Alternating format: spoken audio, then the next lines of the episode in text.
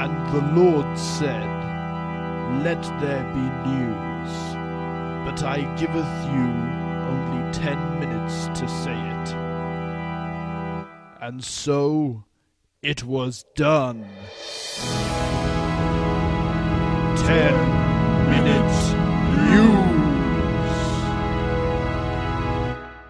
Hello and welcome to another edition of 10 Minute News, the show that brings you the week's news in just 10 minutes. Back this week by popular demand. And when I say popular demand, I mean absolutely nobody.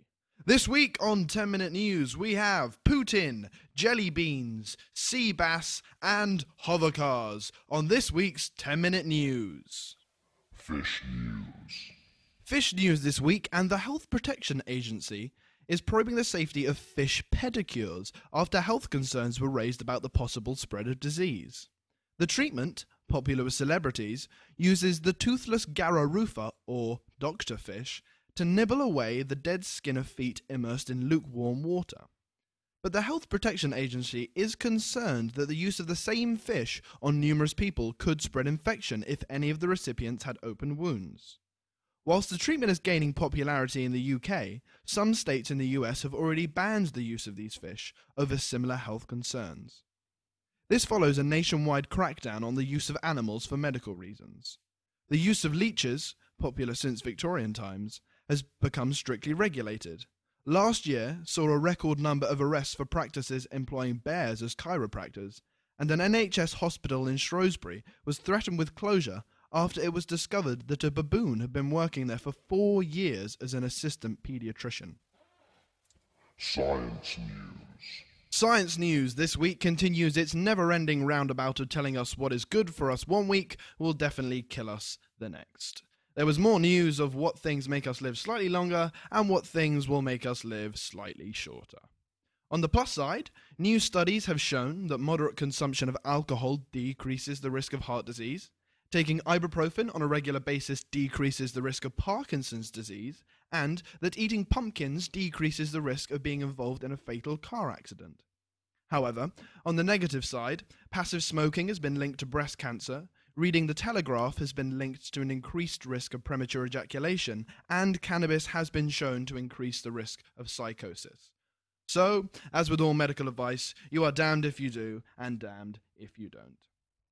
Also, this week, a new non surgical autopsy technique has been showcased. Well, not literally. But the method, which involves a small incision in the neck and a scanner, has been shown to be 80% accurate in determining the cause of death. However, the medical community remains skeptical as ethical issues arise whether this remaining 20% will have to be then technically classed as still alive. Fans of morbid TV dramas such as CSI and Waking the Dead, and necrophiliacs alike, have also complained that this less invasive method took all the fun out of seeing a dead body carved up in the name of entertainment, and a petition to keep the current post mortem procedure has already been started. Lion News. News this week that settles the age old playground debate of who would win in a fight, a lion or a tiger. And the winner is a tiger. A Bengal tiger escaped and killed a lion this week at a Turkish zoo after finding a gap in the fence that separated their cages.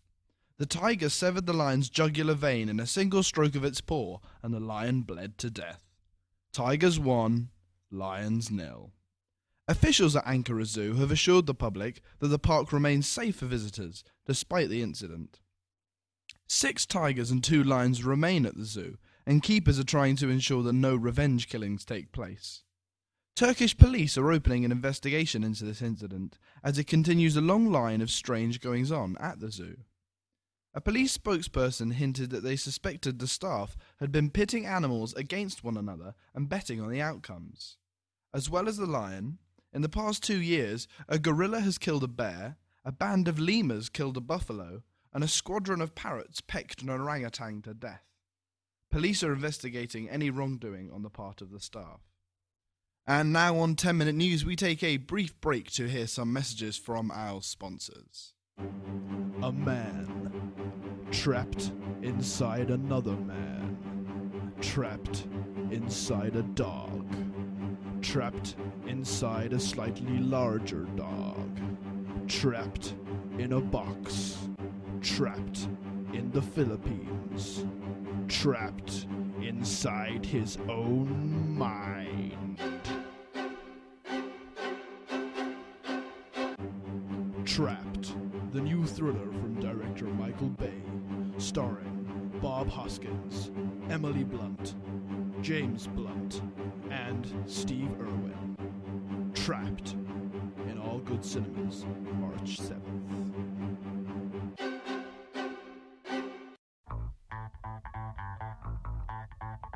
Waggle Stick, the new toy for kids. Waggle Stick is the new toy craze that's sweeping the nation. Waggle Stick is a fleshy coloured stick about the length of a cucumber, and when you shake it hard enough, the Waggle Stick juice comes out. Waggle Stick is suitable for indoors, outdoors, or anywhere doors play. I love Waggle Stick so much, it is my favourite toy. So buy your Waggle Stick today, and you too can waggle away. Denmark News. News this week that people in Denmark will now be able to pay for stamps via text message. From April the 1st, the Danish Post Office Service is scrapping standard sized stamps and going all high tech. People will send a text to the post office and get a code in return. They then write this code on the envelope instead of the stamp and are charged through their phone bill.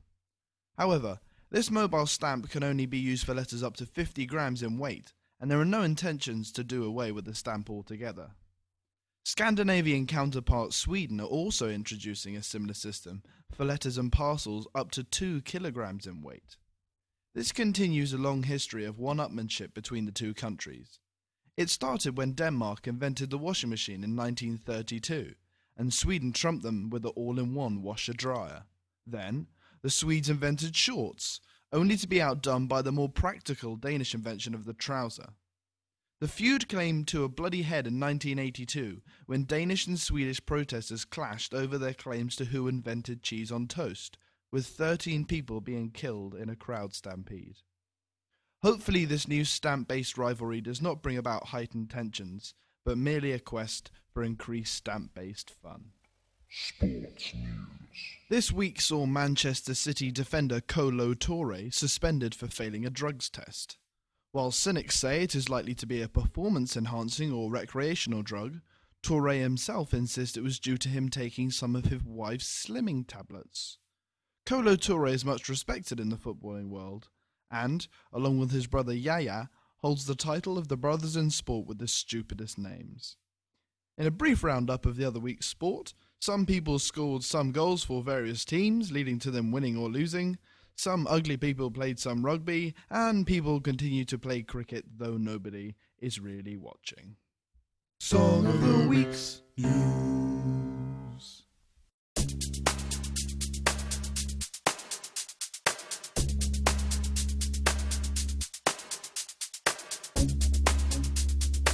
Libya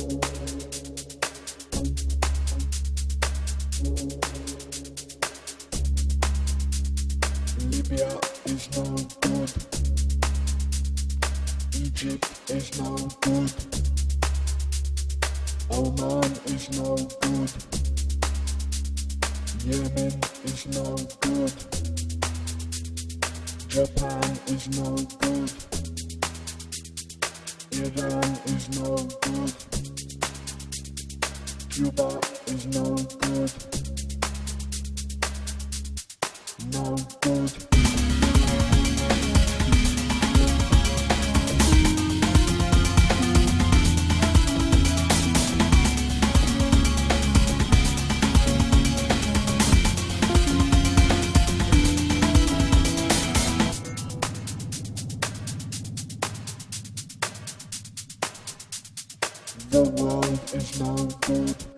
And the theme for this week's Song of the News Week was German Techno, suggested to us by Simon from Rotherham. So thank you to Simon. And if you've got a suggestion for next week's theme, then email it in to 10minutenews at hotmail.com. So with 10 seconds left, all that's left to say is thank you very much for listening to 10 Minute News. Have a good week and see you for next week's 10 Minute News.